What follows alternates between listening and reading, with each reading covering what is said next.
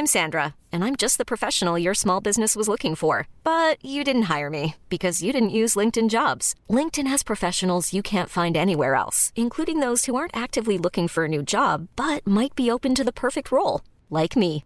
In a given month, over 70% of LinkedIn users don't visit other leading job sites. So if you're not looking on LinkedIn, you'll miss out on great candidates like Sandra. Start hiring professionals like a professional. Post your free job on linkedin.com/achieve today. Hi, I'm Daniel, founder of Pretty Litter. Did you know cats tend to hide symptoms of sickness and pain? I learned this the hard way after losing my cat, Gingy. So I created Pretty Litter, a health monitoring litter that helps detect early signs of illness by changing colors, saving you money and potentially your cat's life. Pretty Litter is veterinarian developed, and it's the easiest way to keep tabs on your fur baby's health right at home. Go to prettylitter.com and use code ACAST for 20% off your first order and a free cat toy. Terms and conditions apply. See site for details.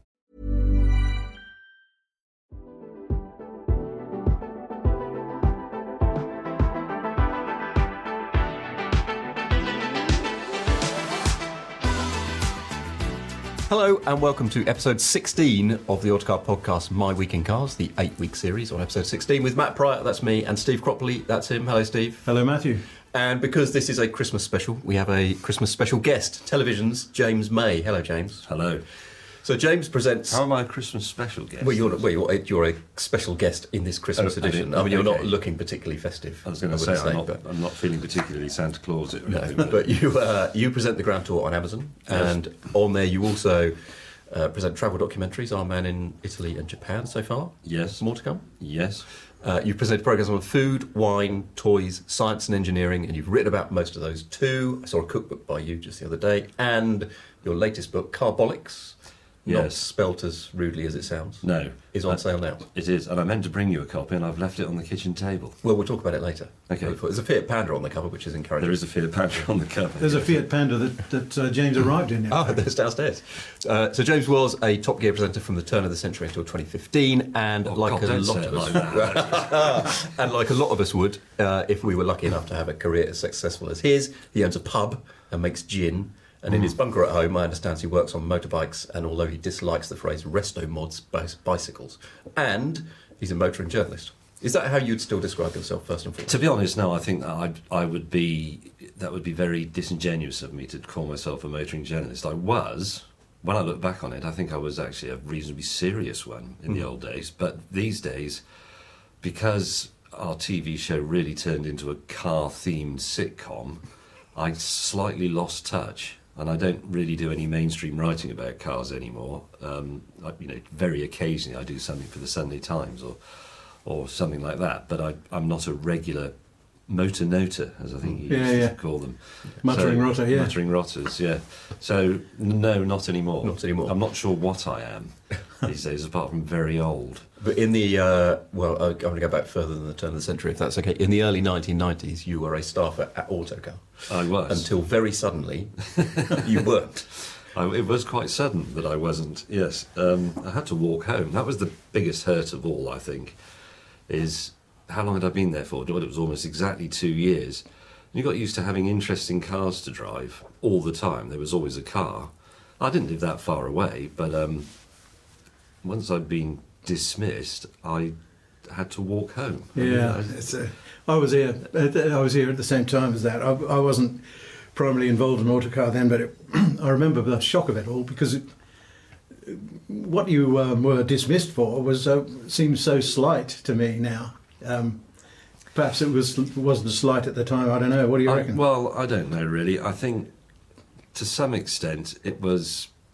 I, I, I probably embarrassed somebody because the advertising department was a bit hurt about it because they didn't know yeah, and they thought it was slightly taking the piss and therefore insulting their clients and so Yeah. on. So, um, but obviously I didn't think ahead that much when I was doing it. I was just a bit bored, so I was mucking about. Well, it was a great thing to do. It was really clever. I mean, for those who don't know, it was it, it was um, the drop caps, the big uh, capital letters that start off paragraphs in the road test yearbook, um, were arranged to to have their own message, and the message was, in effect, you think this is a good thing to do. Actually, it's a pain in the ass. Yes, that was the gist. And of it. uh, it didn't. That was pretty well uh, aligned with the way we were all thinking.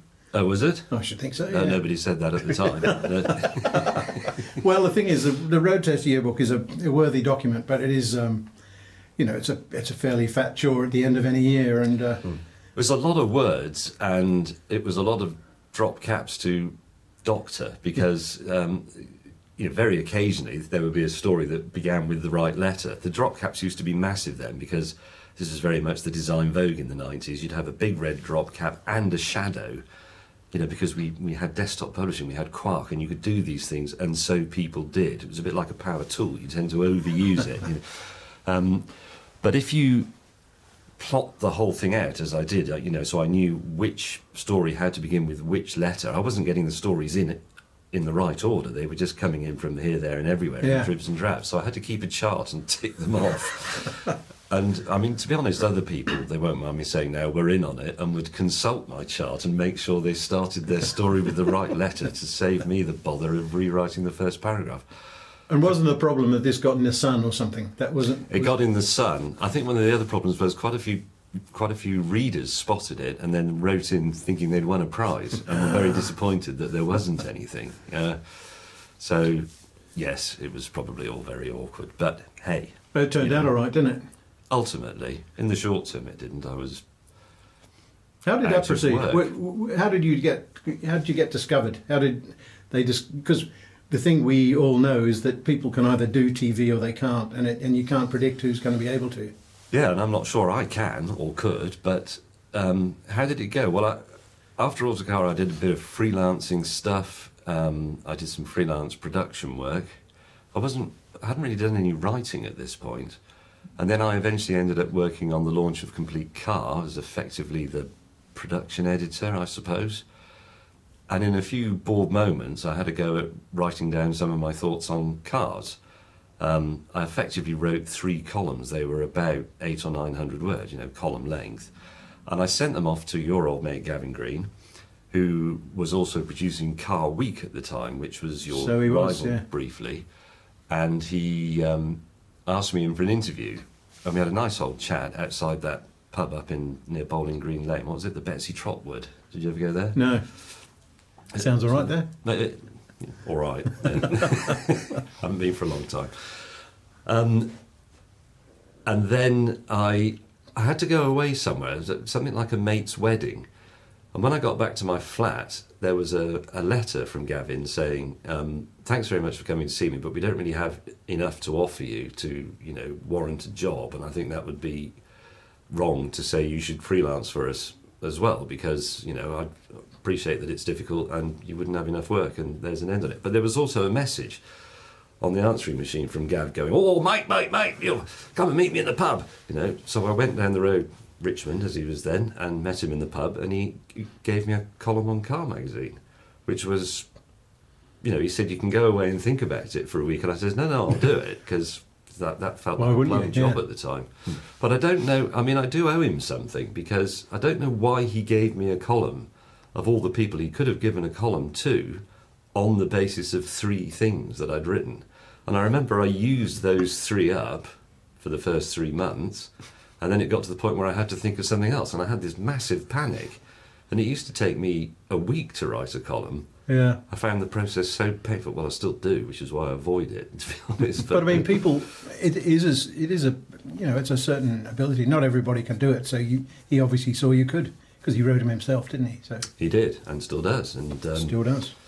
So, yeah, so then, so I did that, and then Driven was started on Channel 4, and the bloke who was given the job of assembling people to do that, or screen testing to people to do that, happened to read my column in Car Magazine and quite liked it. So he rang me up, and I went and did a screen test, and there was a bit of mucking about, and I got that job, and I did it for one season, but then I was effectively fired, like I have been from everything else because they they really wanted a woman on the show, and they couldn't get rid of Jason Barlow or Mike Brewer because well, Mike Brewer had another series on Channel Four, so that would have been awkward, and Jason Barlow was being groomed for something bigger. So basically, that was the end of me.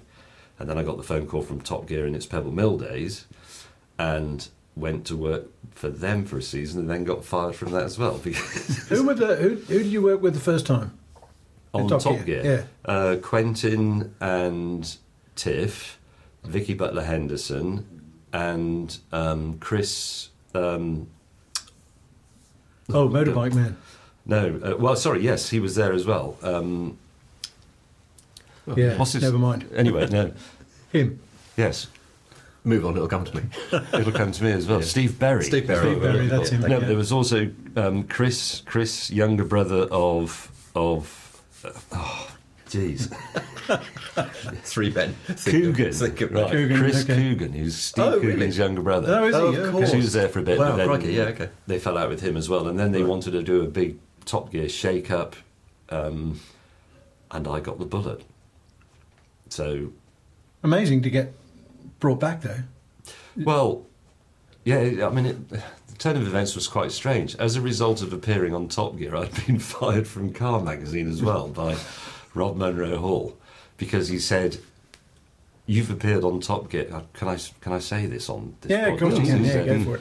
And he said that that puts you firmly in the box marked cunt. So you'll have to. Yeah, okay. So, but they let me start writing for Top Gear magazine, and then when I got fired from Top Gear the program, they still let me write for the magazine. So I did that for a bit. And then Wilman and Clarkson started working on a new version of Top Gear, which I think used some elements of Driven as well, because we did one Yeah. or two pioneering things like the, the news section and the three header test. Yeah, I and so worked at. You know about I, this, I don't worked you? at Channel 4's webs, the four car website at the time, and Driven and the new Top Gear came pretty much the same weekend. I think, or they, or somebody at Driven got wind of what the new Top Gear was like, and they very hastily revamped Driven, and it was shite. and they, but, the, but previous to that, the format was not dissimilar. No. yeah, Goddamn. and Driven So got then- canned pretty quickly. So your bank manager must have, you know, been a bit concerned or, through all this, was he? Or, Yes, probably. So was my mother. um, because, yes, to her, I'm just still a boy, I suppose. But she said, Why did you do that? You had a good job. You know, that's that sort of attitude from Yeah, people yeah. who grew up during the war or whatever. I don't, there's a little bit to that story that I haven't got quite right, which is that I went for a screen test to do the new Top Gear, um, but they didn't like me, so I was rejected. And they, they took on, um, oh, I've got to remember another name now. No, I know the fellow. Velvet Jackets. Yeah. Uh, He went on to do that quite successful car website for a bit. He was a he was a dealer. he's got a name of somebody. He's Jason same, Dawes. Jason Dawe. That's There you it, go. yeah. oh, yes, yes. So he was on season one. The other two still go on about this. If I turned up late for Top Gear because I missed the first season. But in fact, he didn't really get on with it. So they got rid of him, and they really couldn't find anybody else. And they eventually took me in. I, I think out of desperation. Was that Will, was Andy Wilman the, the behind it all then? Yeah, Andy Wilman was behind it, but senior people at the BBC had a say in. Because in Wilman's a supporter done. of yours, isn't he? He always liked the. I think The so, way the three of you worked I mean, together. Sometimes you wouldn't know. Just another sort of look of glee on his face when I crashed the Evo into the wall. I was thinking, well, that's not very nice, is it? But of course, he was thinking of the television program, and he's quite right to because it was it was a good moment. It made him, yeah. Yeah. Um, but yes, so I mean, that's that's how it all happened, and it is a little bit convoluted, and that's where I ended up, and here I am. Yeah, yeah. Oh, Hello. Uh, the e- the Evo crash, we should say, is in the latest Scandi flick. That's in the Grand Scandi Tour. flick film, But yes. you're recovered and fine, and it was a while back. And Yeah, yeah, it was in March. Yeah. So um, nobody found out about it for a long time. We managed to keep it secret, which is very unusual for us. Almost everything we do, especially if it involves, uh, you know, somebody breaking something, it gets out. But it didn't until the preview versions of the show were released to the press, and then they all said, "Oh, James has smashed up this Evo," as if it had happened the previous week, but it was already five or six months ago by that point. So, yeah, I was fine within a day or two. yeah, I'm f- I'm also fascinated, as you I imagine will be, by that by the base, the submarine pen or whatever it was that it, that you filmed stuff. in. Yes. Yes. What was it? What is I, it? well, I still don't really know because the bit where we would drive around and discover it, I'd already been carted off at that point. So, um, but there was some there was some sort of manoeuvres on going, going uh, some manoeuvres going on down in the tunnels and things, Hmm. and but all the soldiers seemed to be Dutch. As far as I could make out, and I don't know unless they'd invaded and nobody had said anything. Nobody I told don't know. anyone. hadn't heard about Brexit. Possibly, yeah. what um, what turned you on to engineering and mechanics and stuff. Because you you studied music. I did. Um, I suppose the mechanics thing goes back to childhood, bicycles, mending toy trains, things I still do, to be honest. Um, but it is that it's very much it's mechanics rather than true engineering. I mean, I can operate a lathe and I can use a micrometer and things like that, but but it's basically metalwork and mechanics. Not uh, there's no formal study. What sort of music? Well, I trained classically. Um, Piano or? actually harpsichord Oh, eventually at university yes but i never i didn't really pursue that because it's a cussed instrument it's it's like a sort of an old italian sports car of keyboard instruments you're constantly taking it to bits and mending it rather than playing it um, i do still have a piano and i still play it a bit but i'm not i don't do enough practice like most people Yeah, yeah, yeah. Oh, very interesting. Gosh, it's a it's not an association we make, but then the the aforementioned Gavin Green was a marine biologist, I believe. So yes he was wasn't he the, uh, and Mr. completely Pryor's an engineer, that. indeed, Mm. aren't yeah. you? Yeah, yeah, yeah. Well, not a very good one, which is why I write about them rather than actually doing it. But that's the Well, that's there's the something thing. there's something to be said for writing about it because one of the things engineering can't do very well is communicate. It seems to me. Hmm. There's a, I, I, I think this is a British problem. You don't get it in Germany. I don't think you get it in America, but the the ability of the engineering I hate using the word, but the engineering community in Britain to project itself and what it does in a in an exciting and, and cool way is sadly lacking. Yeah. Um, Yeah, I know that's a frustration of some engineers. I I know, and uh, because engi- you know, engineer in Germany, you get engineer as part of your title. Absolutely. And yet, I, I remember telling yeah. telling college student mates of mine that I was going to study engineering, and they'd go, "What? So you can fix cars?" Yeah, Yeah, fixed exactly. washing machine. Yeah, Yeah. exactly. I've actually stood up in front of groups of engineers occasionally to and said, "Look, we, you, you blokes, you know, we are the softest touch. You, Hmm. the, the, a journalist can be your best friend. They don't understand this. You know, they they're kind Yeah. of obsessed with secrecy. I think that's part of the problem. Mm. But but you're right. You know, the, it's like I always say the same thing. You know, if Edmund Hillary had cl- climbed Mount Everest and not t- told anyone, it would have been a bit of a shame, wouldn't it? Yes, indeed. I, don't, I, I suppose another part of the problem is we've slightly abused the word engineer Yeah. in Britain in the way we abuse words like craft and artisan these days. so Artisan, yeah. you can be, you know, they they will append the word engineer to something to make it sound a bit more serious, whereas what they're doing is is diluting the Yeah. meaning of engineering, which is already pretty broad. Let's be honest; it doesn't need to be any broader. yeah, yeah. How did your first TV programs that weren't the car stuff come about? Um, what was the first one? Oh, I don't know. What was the first one? Would it have been a toy? Would it have been? Oh, it was probably. toys, do you think? No, it was Oz and James. I think. Oh, okay. It was Oz and James drinking. Um, that was done by an independent production company. I didn't know Oz. I knew who he was, and Hmm. we, I used to watch him on the television and laugh at him saying "fruit" all the time. And uh, the production company they they wanted to do something on wine with Oz, and they said we want to choose someone for you to travel around with. And I don't know how they arrived at me. Um, and I didn't know anything about the subject. And it was a great job, to be honest, because it was Oz's job to be the expert, and it was just my job to sort of puncture his pomposity and ask the questions that any reasonable person would ask who was watching. Uh, And as a formula, that works really well. Um, from a professional point of view, it just meant drinking a lot of wine and being deliberately fatuous and bloody minded. But it was great fun. We got three series out of it. Sounds uh, terrific. Mm. Do you know more about it now?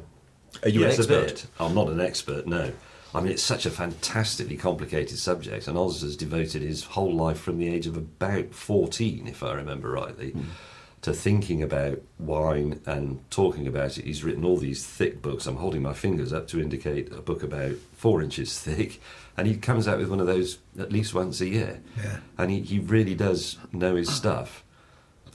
Amazing. Still in action, I guess. Yeah, very much so, and still very difficult to get hold of. I sent him a text the other day to try and meet up for a beer, but he turns his phone on, I think, once every three weeks and has a look at what's happened and then turns it off again. So, yes, I'll get hold of him eventually.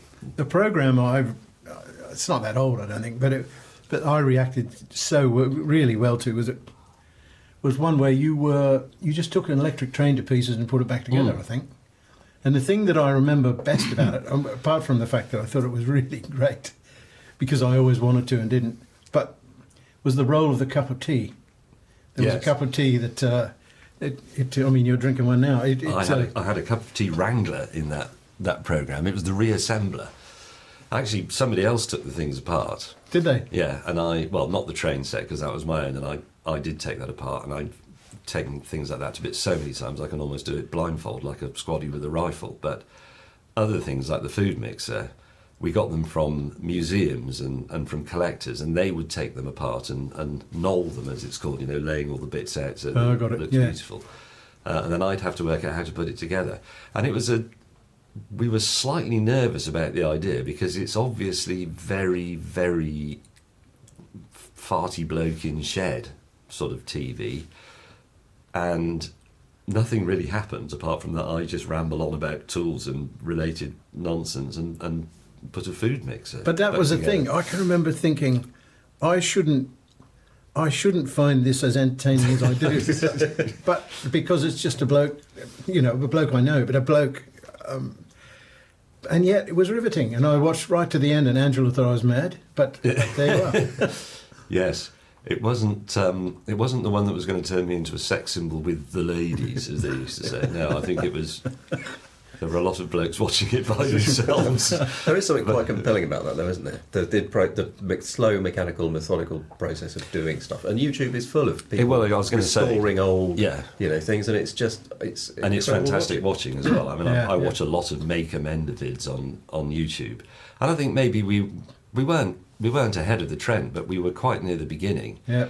And it's I've often thought that we underestimate the value in TV of quite straightforward ideas like people making things, mending things, cooking things, which has obviously become immensely popular. Because a lot of people in TV want to want to add a sort of an unnecessarily dynamic element to everything.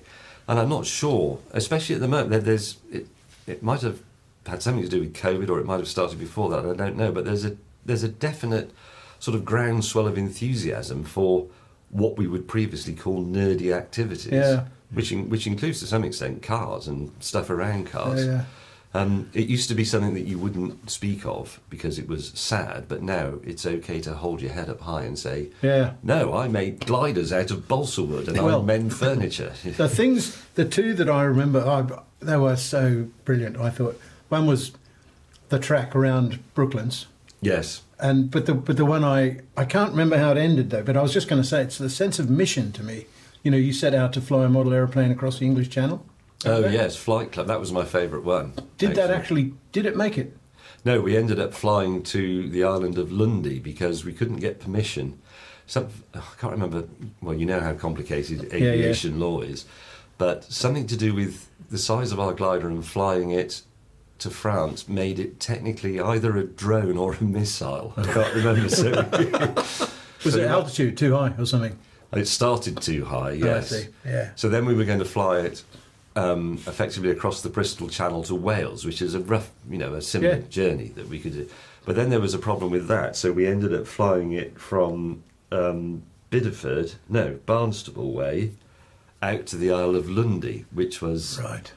Yeah, I'd forgotten almost that. exactly the same distance as the, as flying to the to the beach in Calais. Um, I love the I love the whole enterprise. It, it, it is that sense of mission, you know, the because I just remember all these people, you know, concerned people standing around Well, that's thinking the, about. that's the great thing about those toy things. It's like when we did Action Man at the Speed of Sound. If you take a step back, you think this is a totally stupid, pointless idea. But once you get into it, you and indeed everybody who comes into contact with it becomes totally obsessed Yeah. with whatever you're trying to do. And I, I liked that. The, the premise of the toys thing, when I proposed the, the original six part series to the BBC, thinking they'd only choose one of them, we came up with six ideas, me and Plum, the production company I'd started working with. And that the premise was that as a child, you have boundless imagination, but you never have enough stuff. So you don't have enough Lego, you don't have enough Meccano, That's a good point, plasticine or anything like that. And, and adults don't understand that you haven't got enough.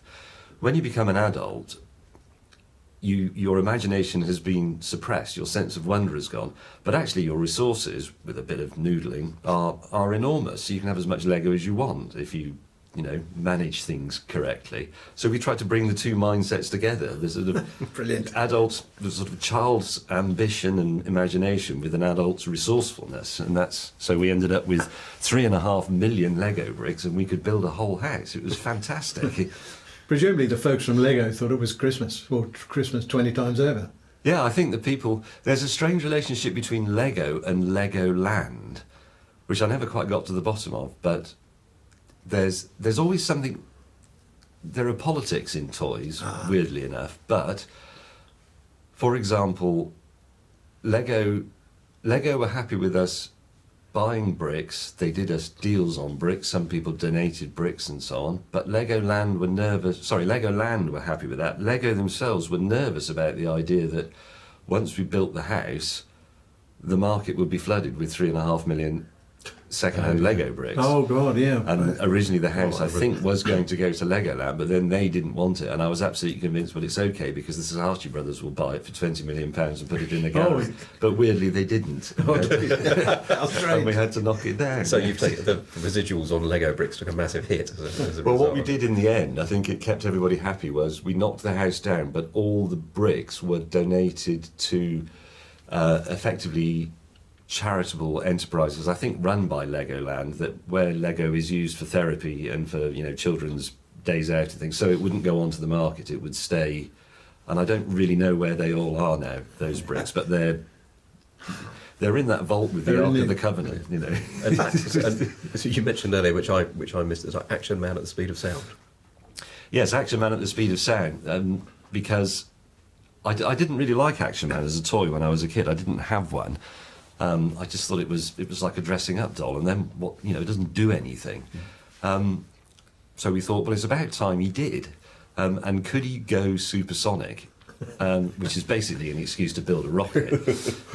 and then we had um, some rivals emerged who decided to send Sindy super, supersonic. it did see that's what I mean. It was very, very silly, but everybody became very, very heavily invested in it. Yeah. And sadly, Sindy was lost in space Oh, dear. because they launched their rocket and she was never seen again. So our rocket had to become a sort of memorial rocket for our sad comrade. It's that. It, it's the. It's the. The thing that I'll never forget is the concerned people. You know, all these experts, all these brave, Yeah, yeah. furrowed brows, and I mean, we did use we used a, um, a company that we've used for quite a few things called Event Horizon. They do a lot of stuff for the military, top secret stuff, um, you know, testing ballistics and disposing of ordnance and so on. Um, but they also design a lot of systems and, and bespoke one-off bits of engineering, and they do, you know, really, really top secret, high-level stuff. And we'd done a few things with them in the past where we'd needed explosives and so on. And we approached him and said, Look, we want to build this rocket and send an Action Man, this stupid doll with the disjointed arms, to Mach 1 Plus. And they went, Oh, yeah, that's. great." and, the next thing you know is that every, everything else, you know, all this important stuff has been pushed aside and there's this plastic doll on the desk and a man working out how big the, The rocket has to be. It was great. It worked. Yeah, Mach 1.04, which is almost exactly what Chuck Yeager did in the X1 the first time. don't you So, love it? Yeah. How high? How high does he get doing that? Uh, it went. I think he went to about 14,000 feet. We had to have a NOTAM out. Just in case sounds- anybody was flying a Cessna 152 over at the time. That does sound like an inordinate. I mean, like all of most of the series you're involved in, sound like an inordinate amount of paperwork to get that stuff done. There You is- know, it's, I sounds don't a have to very do that, simple but- idea, and then you think, "Hang on, who's going to sign off the risk assessment for this?" There's a, there's a lot of thick paperwork in, in TV, but we do have people to do that. I, I hate admin, and I'm not particularly good at it. I have to be honest. So, yes, someone someone did that for us. But uh, yeah, there is a lot of it. Yeah. Especially if you, I mean, with Toy Stories, if there's a lot of children involved, like there was at the Brooklands thing, you know, we had lots of kids helping out because they think that sort of thing's fantastic. But that's another level of paperwork because you have to make sure everybody who goes near them is safe. Oh yes, of course, checked out or vetted. Everybody's got to be vetted and checked Yeah. out, and then obviously, you know, there are real cars and real vans being used for filming and so on. But there's all these kids wandering around, and it's there's a lot of Yeah, there's a lot of precaution, as there should be. I mean, sure. don't want um, you know, my, my life's only remaining ambition now is not to run over anybody. I've decided, so and so far I'm doing okay. Oh, excellent. What's the mo- what is the most fun program to make? Um, well, I suppose it has to be Top Gear and then Grand Tour, simply because it takes you to places that. Sorry, that was my gut. Shall I start that Don't sentence again? Or it. not- I think right. uh, it takes me to places that I simply wouldn't go otherwise. You know, the middles of deserts, the North Pole, uh, obscure bits right out in the outback of Australia. You know, all sorts of things like that. So that is stimulating and it uh, c- can be quite exhausting. I, I hesitate to say that because I don't I don't want sympathy for it. Obviously, that would be absurd. Um, but if I was appealing to the nerd side of me, I, I think it would be Toy Stories probably because it's it, it feels slightly illicit. I'm borrowing a bit of my 12 year old self back, but giving it a budget of many hundreds of thousands of pounds to indulge it. And that's, that's such a fabulous privilege. You know, I I think, it, I- in a way, it's braver, you know, to me because, you know, the the, the notion of blokes doing amazing things with cars is is is, you know, it's when done well, it's wonderful. But but to not everybody could make taking a clock to pieces stand up. That's the thing. And uh, and I, I reckon well, that- assuming I did. I must admit that was the that was the series we were most nervous about of all the things we've done. Slightly nervous about the cooking one because that's a, a bit of a piss take if we're honest. But the the reassembler, we decided to do it. Uh, it was quite a small project. It was BBC Four, but uh, it's never nice when your own shows come out on the telly. You you're always sort of slightly nervous. I don't like watching myself on TV. It's like listening to your own voice on your answer machine. You know, you just sort of think, Yeah. "Oh, is that me?" Ugh. But when that one came out, I was actually hiding behind the sofa. I thought this this could go so horribly wrong. People could watch this and then just write the letter in that says, "What the fuck are you thinking about with this bloke putting a whatever it was back together, together. food mixer?" Is the cooking one a piss take? Well, it- yes, it's a it's a piss take of cooking shows. I mean the the problem is well, all cooking shows, as far as I know, and I've I've appeared as a guest on a few, they all have the home economist, which is a very uh, euphemistic term for the person who actually does all the cooking. There's always another kitchen behind the kitchen that's featured. So, you know, somebody will say, you stir this and you fry this, and then it's already been done, and then they substitute that. You know, it's a, it's a whole string of here's one I did earlier yeah. but that is covered up. You never see these domestic, uh, sorry, what they call home economists. We don't know who they are. Um, so for our show, obviously because I can't really cook, I had one. She's called Nikki Morgan, and the studio is her house, which is set up for filming. The kitchen is arranged on an island so the cameras can be the right side, you know, because most houses you can't do that. You Sure. can always have your back to mm. the camera. But then behind her kitchen is another kitchen, which is where she works and preps things and chops things and, and maybe produces the whole thing to slide in because you haven't got two hours to wait for a slow cook on TV. And it turns out her kitchen has a sort of a sub kitchen as well, and there's Nikki has her own Nikki working further down. But we put all that we put all that in the show. So, you know, so I acknowledge that Nikki is there, and she's supposedly in this cupboard where I knock on the door and she's standing there. But actually, that cupboard is another room Another- at least as big as the one I'm already in Well, and uh, we're just perfectly honest about it. So it it is a bit of a piss take, but it's also you know we're doing very straightforward recipes um, that are designed for beginners and students. And it's one of the gratifying things about it. It is a bit like the reassembler in a way, in that there, there's, there are no frills. We say here on the ingredients, this is what you do. It is tools and materials, which is why I think cooking has become so popular. It's you know it's replaced woodwork and bicycle building. yes, yeah. But um, one of the things that was most gratifying about that show, and it, it was another one that we were nervous about, is that I'm constantly meeting people who say, "Oh, my 12-year-old got your book and now does a really good lasagna." So, and I thought that's fantastic. If kids are, are, are finding you know, something as square as cooking interesting and having a go at it, then you, that was worthwhile. Yeah, That was brilliant. doing. Yeah. Just um, yeah, talking about the go back to the the things that you're really well known for, like the you know one of the three, as it were. Tell us about. People always speculate on the relationship between you and the other two, and uh, you know I've heard people say, well, you know James May. Um, he, he does this because you know it's a great gig, but, but actually he finds him a pain in the ass. You know what? What? How, tell, tell us about your relationship with these fellas. Well, it's uh, public perception goes all the way from we all live together in a big house with a load of cars outside. Um, Morecambe and Wise. Yeah, it's a little bit like Morecambe Wise, all the young ones, but Yeah. with more cars. Yeah, um, all the way to uh, oh, they can't stand each other, and the whole thing is fueled by mutual loathing, which is which is something we do play on a bit because it's quite a nice idea. But the the reality is. I've said this many times before. I think if we were all at school together, we're not the same age, so this is very hypothetical. But if we were, I don't think we'd have been in the same gangs. We'd have been in different ones. So I don't think we'd have been mates. But I think it, it- uh, as a TV threesome, the fact that we're slightly at loggerheads with each other is is what makes it work. You can't, you know, it's like the old adage in business about people in a room agreeing, and you know, all but one of them is redundant. Yes. Um, it's a bit like that. So I'd say we're not we're not bosom buddies in reality. Ultim- ultimately, we are work colleagues. Yeah. like all. But the thing that colleagues. the thing that strikes me, even so, is that is that could be wrong about this, but but you you tend to find one another funny. You know, you you know when yeah, you you do have dovetailing sexy humour, I would say. Yes, I think we do find each other funny, not necessarily for um, classic comedy reasons. No, uh, it's it's often frustration. I mean, I, I- find Jeremy Clarkson funny. I mean, he can be, he's a funny man, obviously. He does good jokes and things. But I also find him funny because he's so incredibly incapable in certain aspects of his life that I despair, but then I move beyond despair to just finding it hilarious that he can't keep a bonfire going.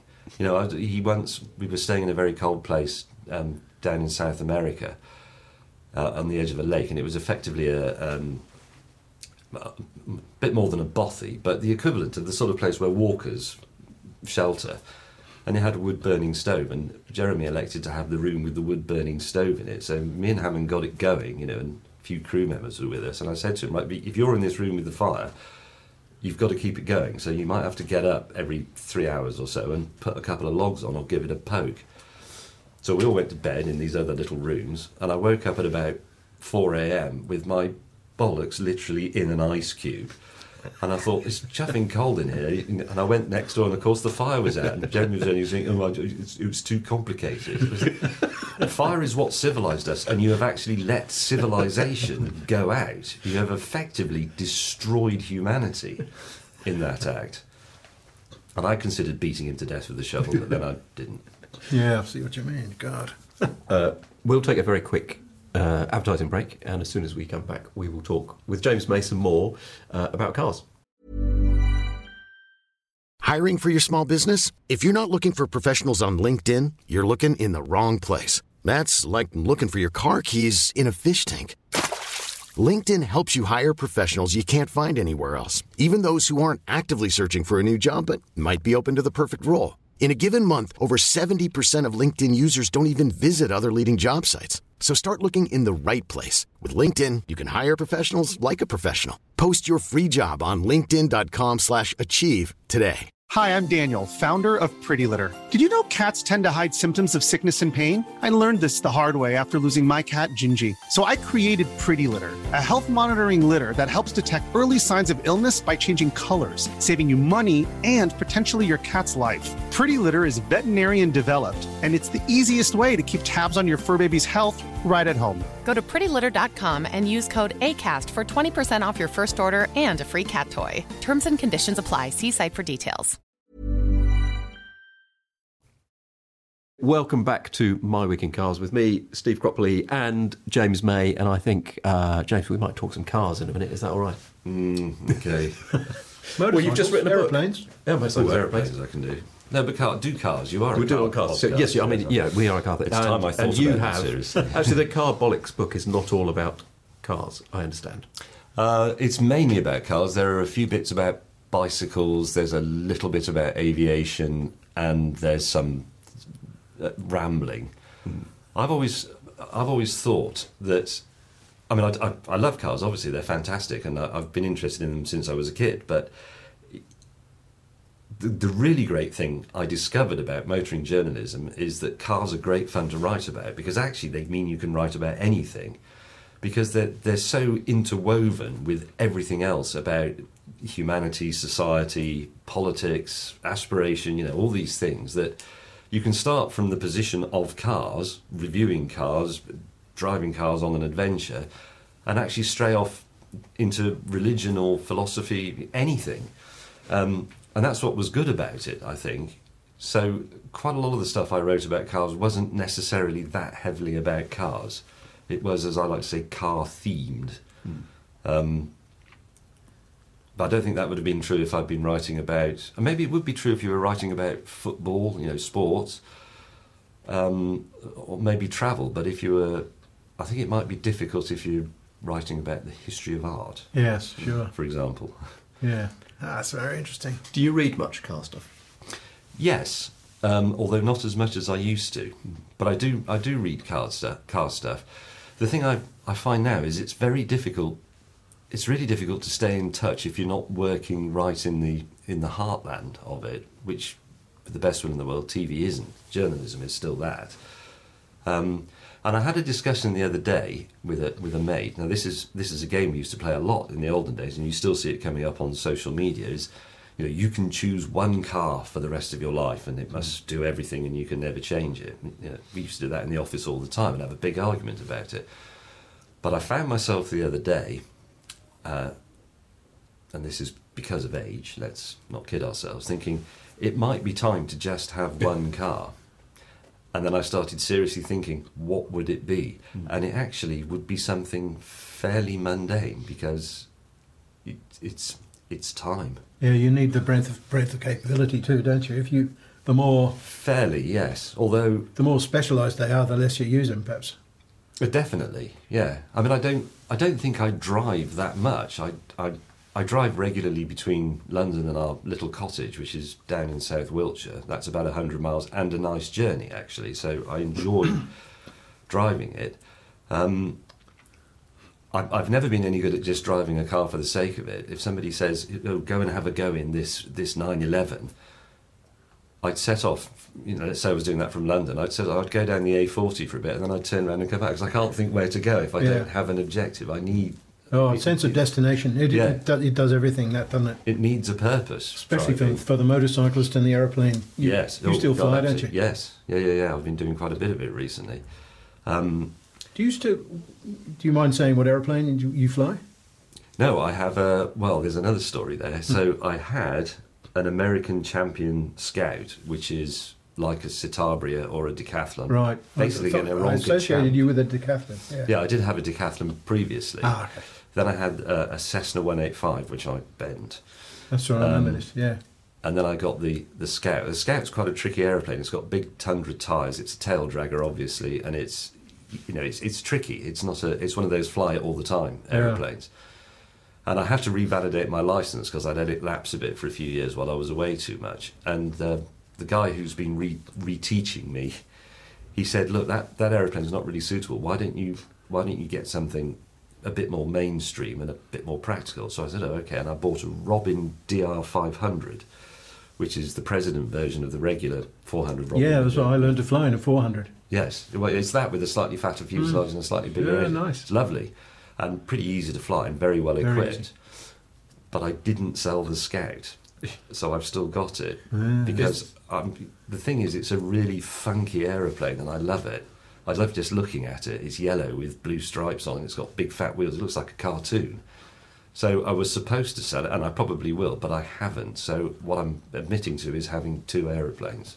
Is That's- that, that's um, bad, isn't it? Is that is a is a scout? I'm not. I'm I don't know much about this, but what I see sometimes people doing very short takeoffs and Yes. landings into things, like amazingly short on Uh, it will do Canadian riversides and stuff. like that. Yeah, yes, exactly. That sounds like great things. yes, I haven't done very much of that. I've done a bit of flying it into farm strips and things, and it's it it is good, but it is also the sort of thing that you can. Well, you know this, Steve. You can cock it up. That's the thing about aviation compared with, say, boats.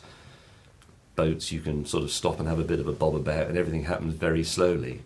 Um, in aviation, even with light aircraft, which are relatively slow, the aeroplane can, as they say, get ahead of you, Yeah, yeah. and then you can be in all sorts of trouble. So um, you need to take it seriously. Do you want a destination in mind when you fly, as well as drive and ride or whatever?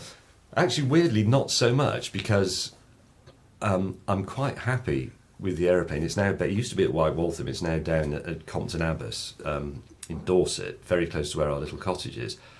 It's, it's a hilltop airfield. It's it's all quite twee. Oh, I know it. Um, I've flown in there a few mm, times. Yeah. You'll know about it. It's always got a crosswind. Yeah, So- and, but that plateau thing's great. You know, Yeah, fantastic, You lift yeah. 50 feet, then suddenly you're you're 500 the feet off sky, the yeah.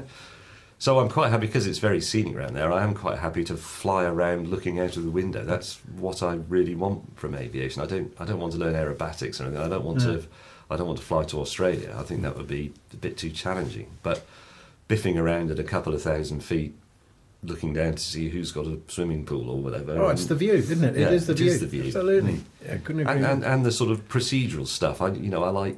It- It's a bit like handling a shotgun in a way. It's potentially dangerous, but there's satisfaction from knowing that you're doing it properly, Properly, and yeah. responsibly. And uh, even though I once didn't do it quite responsibly and badly bent one, but um, Still, you're still here. I'm still here. Yeah. Tell us about the it's motorbikes. you, the, I ran into you one stage at, I think it was uh, a, a the, the, the sort of premier motorcycle auction, and you were selling a bunch of bikes. Because Oh, do you refresh them? Yes, Stafford. That was it. Yeah, well, I, um, to be honest, I, wrote an article for Bike a year or two back about this because they knew what had happened, and I, I, I was sort of like a drug addict, fessing up and saying I had a problem. Because I got into the habit of Richard Hammond did the same thing and still does to some extent. You know, buying them, selling a few, buying a few more, ending up with sort of thirty plus bikes. And after a while, I thought, no, this is ridiculous because I don't ride that much. I'm not even particularly good at riding bikes because I'm probably too cautious. Now I'm getting on a bit.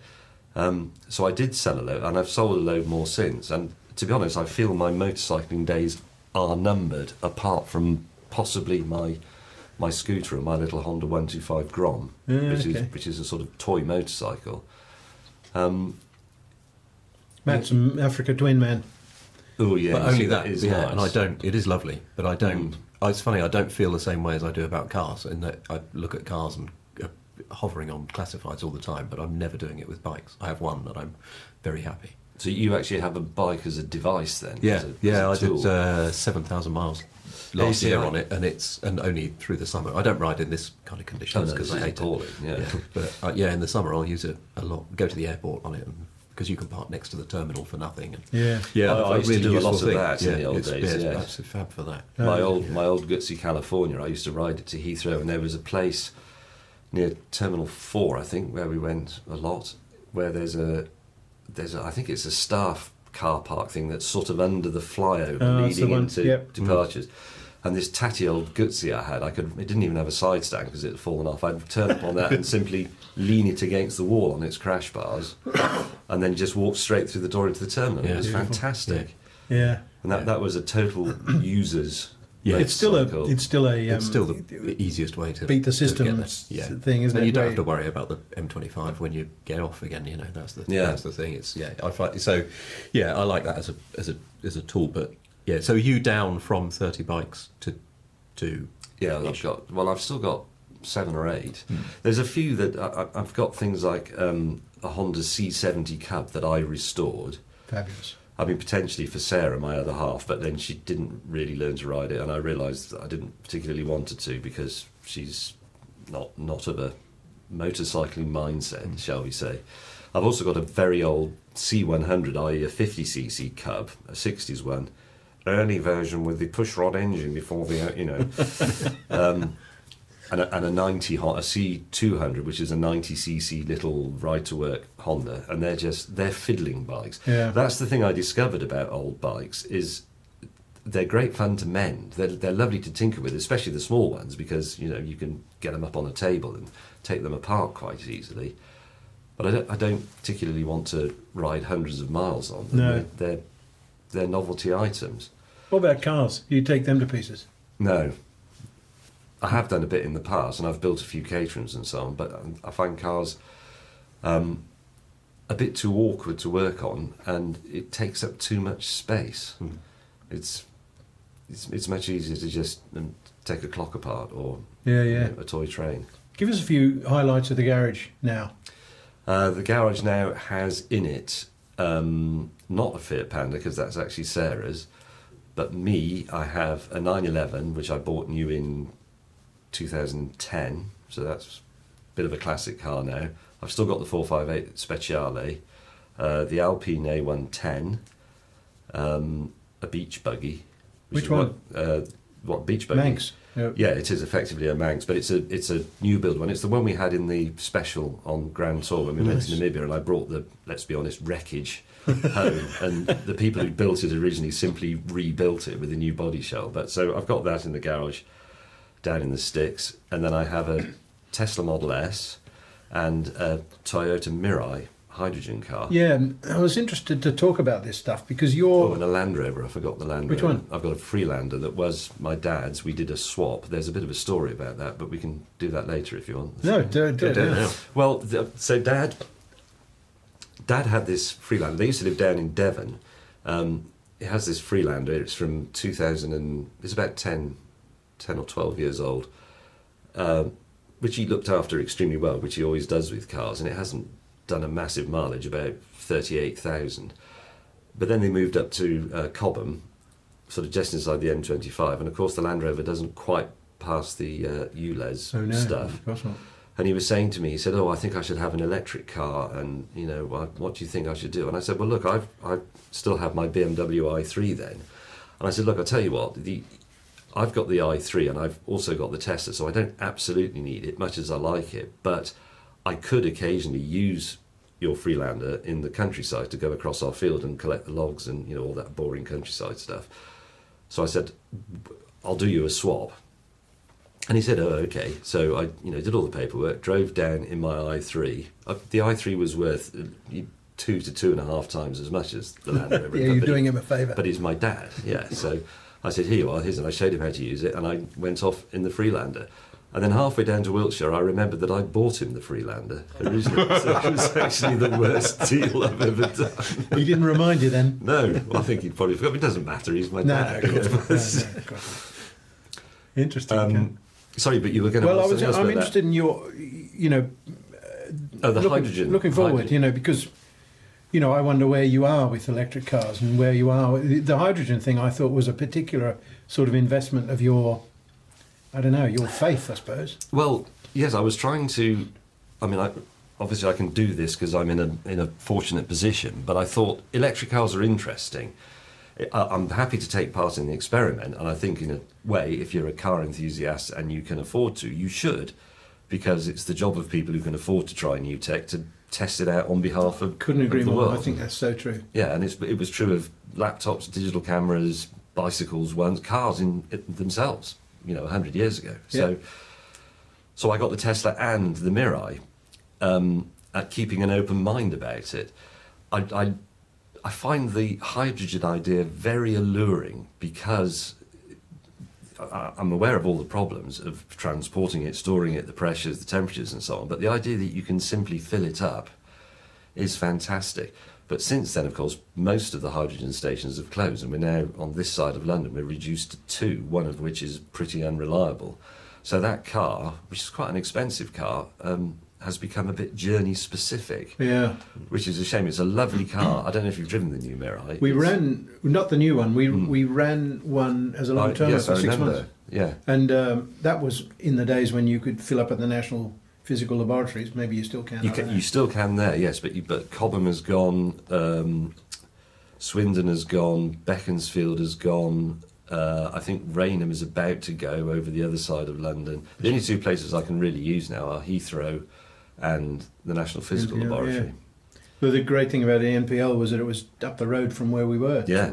It's not far from here, in fact, Twickenham, where we are now. Yeah, it's a very civilised place to go as well. You get your little fog to go in, the gate opens. Yeah, lovely, like, yeah. Beautiful. Do you feel differently about battery electric cars to hydrogen cars? In its, it does it.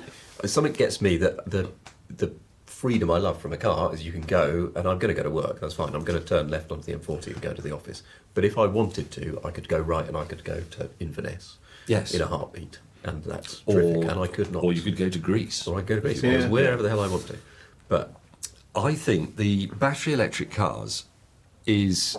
I like the idea of electric motoring. I enjoy it. We've known, uh, you know, since the Baker Electrics that electric motors make sense in cars. It's much easier. You know, it's it's it's from an engineering viewpoint, it is less offensive. There's none of that reciprocating stuff and noise and heat and so on.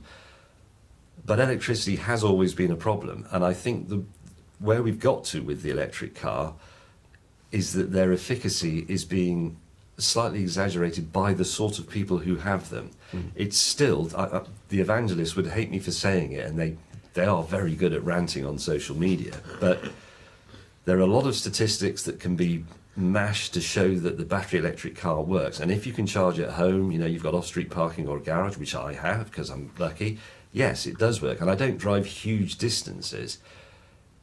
Once we're going to have to have electric cars in towns and cities where people live in terrace houses and, and apartments and so on. I mean, my London house doesn't have a garage for parking an electric car in. What are we going to do? The, it, what it comes down to is the battery technology isn't really good enough, despite what we're telling ourselves.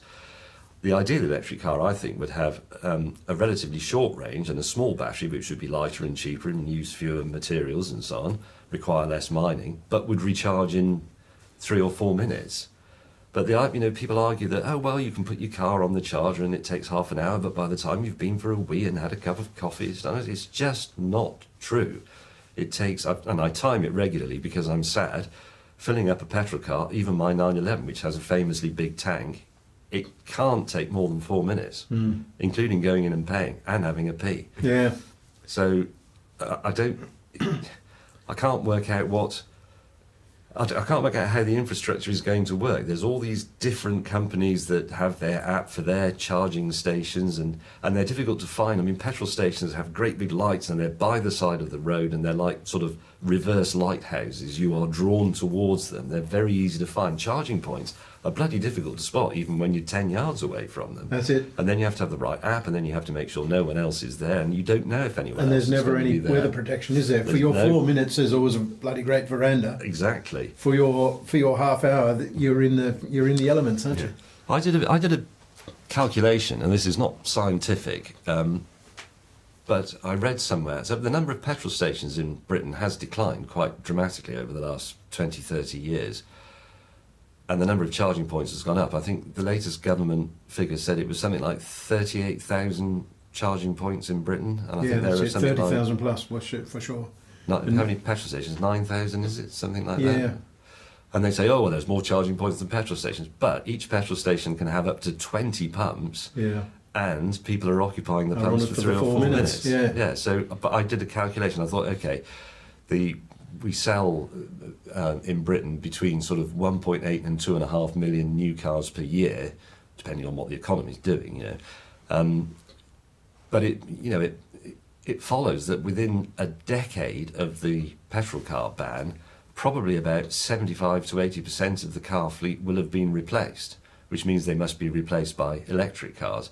And I worked out that we needed several tens of millions of chargers for it to work, not not a few tens of thousands. Yeah, it's crazy. The the official figure that we keep being fed is thirty thousand plus chargers now, three hundred thousand needed by the by the late twenties. Hmm. So we need a co- just just if that conservative figure is correct, we need two hundred and seventy thousand more between now and twenty twenty seven. Hmm. I, I think it's probably more, More. than that. Yeah, yeah, I'm sure. Yeah, I sort of struck that, you know, if you come to work and you park your car at work, you'll probably want to be able to hook up at hmm. work for the day. And yes, you- you can fast charge in places, but, you know, most of us will slow charge. If you, you just want to, I think that a lot of people will charge, will plug in quite often.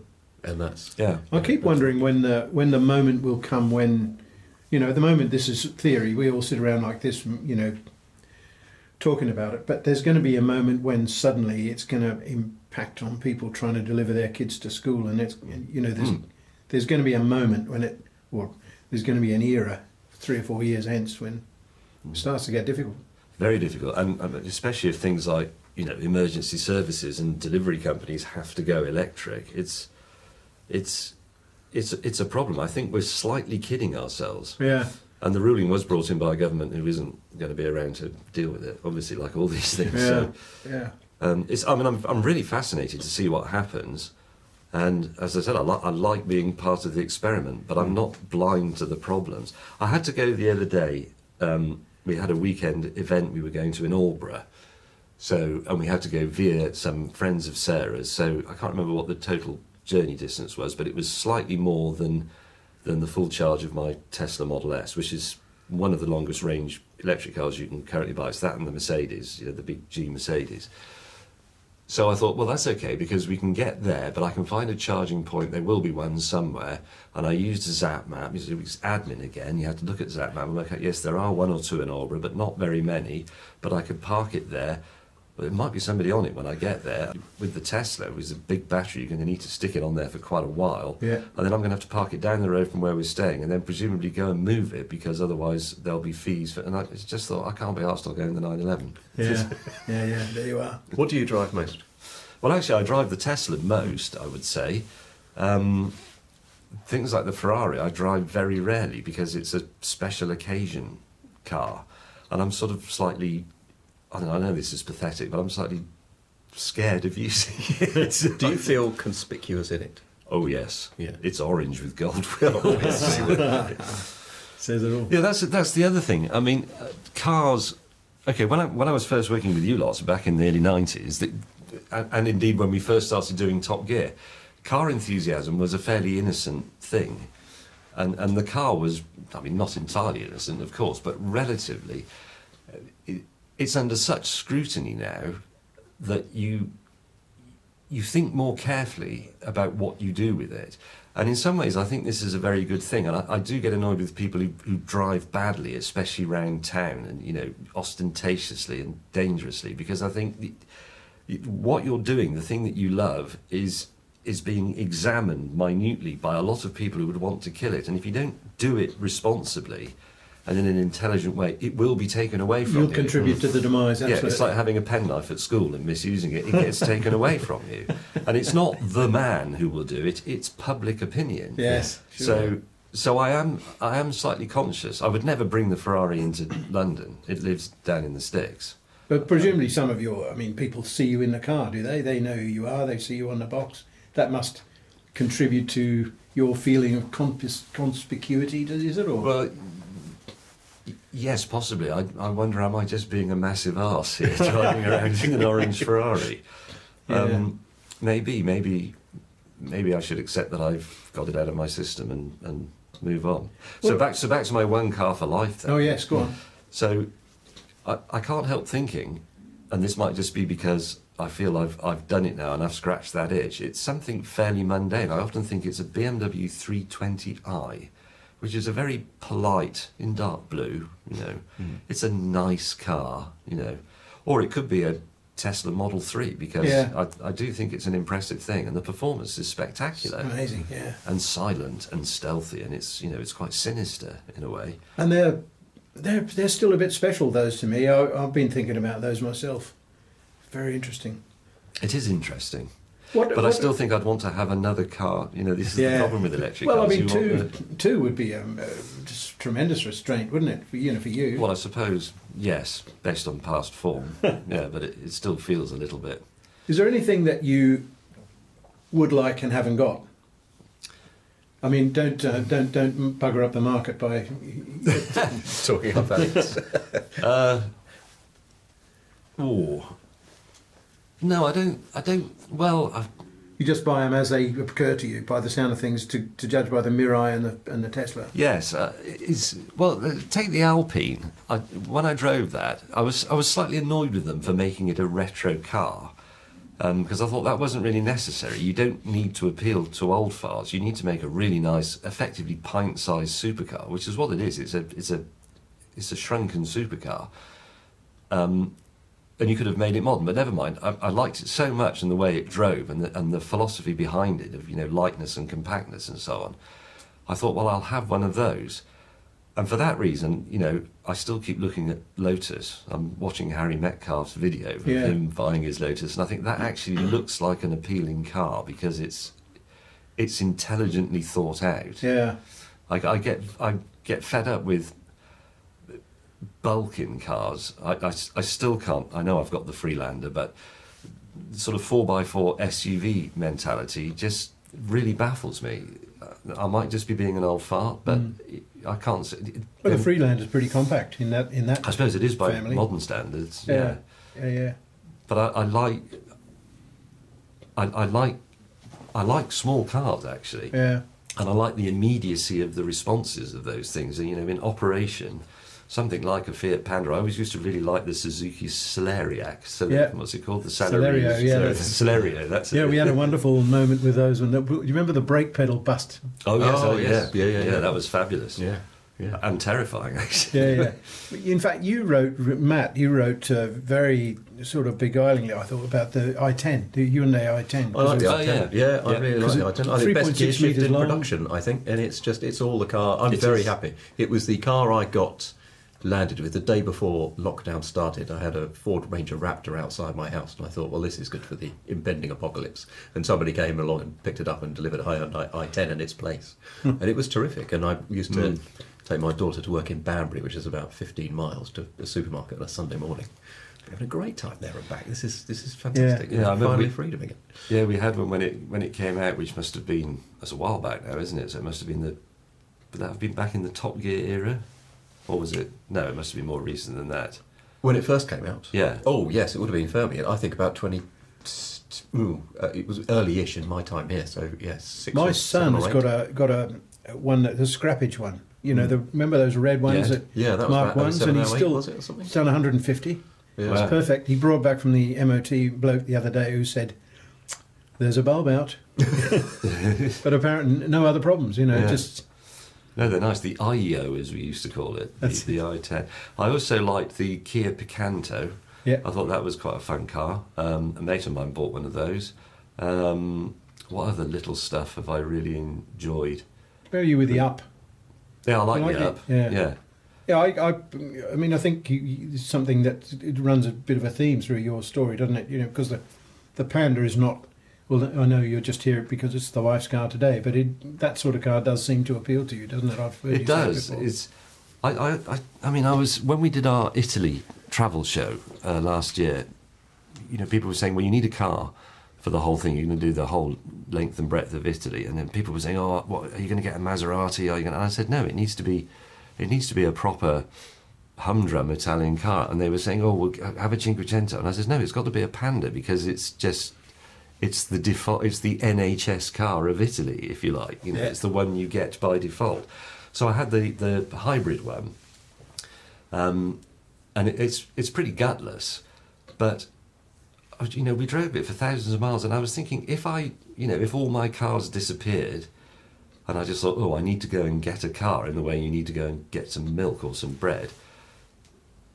I'd probably come home with something like a Panda Yeah. hybrid or, mm. or an i10. I, I mm. would. I, I don't think I'd go any further than that if Oh, the slate were wiped clean. Funnily enough, an hour ago we were we were having a chat about putting quite a lot of these little cars together. You know, and the heading, the, the sort of heading in our on the story in our heads was cars you can buy on a Saturday afternoon. Yeah. You know, and you, you just go down there, sign on that chit, it's ninety quid for a PCP, and, and Yeah, it is quite easy home to you do, go, isn't it? Yeah, yeah, yeah. Um, we, the, I suppose the uh, the the thing that lingers on my list of things to ask you hmm is the future. You know, if, what um, is presumably there's stuff left in the series that you know the big series. Yes. Excuse me. um, but I mean, what about some more James May on his own type stuff? Well, we've got, I, I think, there's always a few hurdles left with these things. I think we're doing another travel show, hopefully fairly early next year. We've got some more grand tours to do. Where will where will the travel show be? Can you say? Um, I can say that it will probably be either India or South America. You wouldn't do. I was thinking of you in the USA. Uh, we do have a USA one sketched out, which we were going to do a few years ago, but COVID got in the way. Well, combination of COVID protocols, the retreat from Afghanistan made the visas problematic, and that's why we ended up in Italy because it was the pretty much the only place we could Gotcha. we could yeah. go. Um, but I would quite like to do that. Yeah, I think it would be great fun. They might let us do a bit more cooking, and we might be able to maybe expand on the idea of that. I've I've got one or two ideas about shows I'd like to do about slightly more serious things like energy. Yeah. Um, but also, I have to accept that you know, I've had a fantastically long run at it for something that we thought might last a few years, and I'll be 60 next month, and uh, you know, sooner or later, I'm going to have to bow out. Yeah, but I think there are plenty of things that it seems to me that there's an in, there's, if anything, there's an increasing gamut of things that can can do with this sort of um, intelligent layman explanation approach that you take, and it, it just seems people more people enjoy that than than the learned stuff. Yeah, maybe. I, choosing the subject is is the important thing. And I, I really believe that, I mean, this is true of writing as well, and it's definitely true of TV. You should never try and present something that you're not genuinely into. So, uh, because you can tell. Um, and you will just do a better job if you're if you're talking about something that really enthuses you. And TV, even if you're busting it like we do with a lot of my stuff, it only ever really exists as bullet points, um, you know, rather than scripts. But it, it it is first and foremost a writing job. Yeah. That's why journalists tend to make the best TV presenters. It's a writing job, and then it's turned into TV. But it's still ultimately about the words, and the words come first. Hmm. Yeah, interesting. Perhaps finally, do you recommend owning a pub? No, it's a terrible idea. Is it? Is it? I mean, presumably the last few years have been pretty pretty hard going. Yeah, absolutely hopeless. I mean, it's a lovely, it's a lovely warm thought because I think a lot of people secretly like the idea of owning a pub. Or, but what you mustn't do is believe you can run a pub because it's actually extremely difficult and extremely hard work. So, me, I, I actually own half of it. I have a business partner who who uh, bought the other half, but that was to save it from redevelopment for the second time in its mm, recent 10, uh, 8, 10 year history.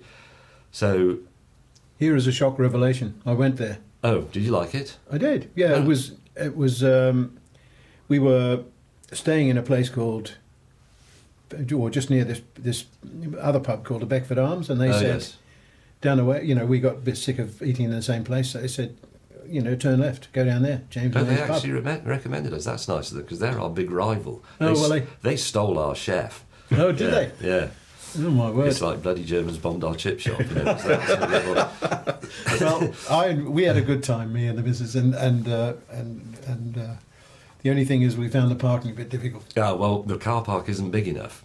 And there's no way round that. We have nowhere to expand apart from into our own beer garden, which would be unfortunate. Oh, you can't do that. No. No. Um, and of course, it's a country pub, so people don't, apart from people in, in the immediate village, people don't walk there. People people drive to pubs in the countryside. So I don't yeah. really know what we're going to do. But it's it doesn't it's never made any money, and I wasn't expecting it to. It, it's a bit of a it's a bit of a vanity thing, um, and it made me quite popular because people said, "Oh, well done, you've saved the pub." Whilst they then, you know, get a delivery and a five pack of cheap supermarket lager. Um, but it's uh, you, know we, we straight away put a manager in a very experienced one and we've got a great chef and you know we've got lovely young staff who are cheerful and upbeat and smiley and you know they're all they're all great. It's nice. But it's bloody hard work especially at the moment. The costs obviously have rocketed like they have for everybody. The ingredient prices have gone up.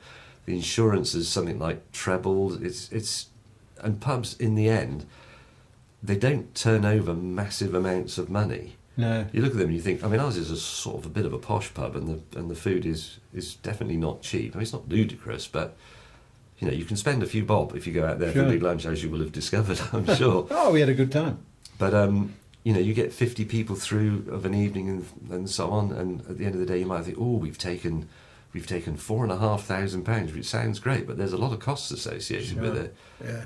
And by the time you've paid everything off and done a bit of maintenance, because it's an old building and you know the paint flakes off the walls and the thatch falls to bits and potholes appear in the car park, by the time you've sorted all that out, there's really now left.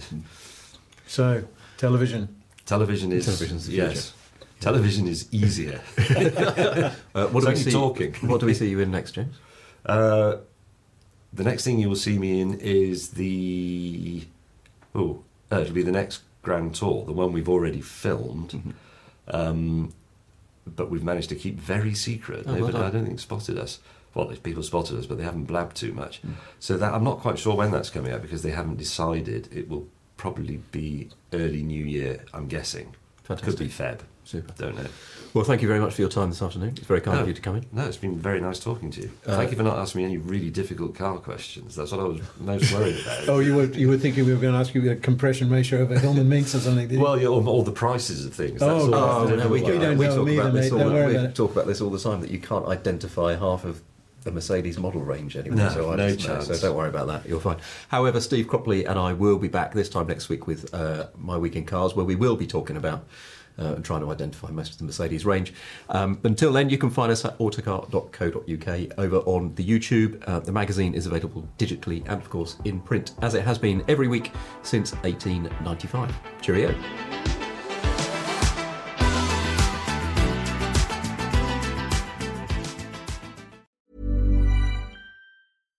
Hi, I'm Daniel, founder of Pretty Litter. Cats and cat owners deserve better than any old fashioned litter. That's why I teamed up with scientists and veterinarians to create Pretty Litter. Its innovative crystal formula has superior odor control and weighs up to 80% less than clay litter. Pretty Litter even monitors health by changing colors to help detect early signs of potential illness. It's the world's smartest kitty litter. Go to prettylitter.com and use code ACAST for 20% off your first order and a free cat toy. Terms and conditions apply. See site for details.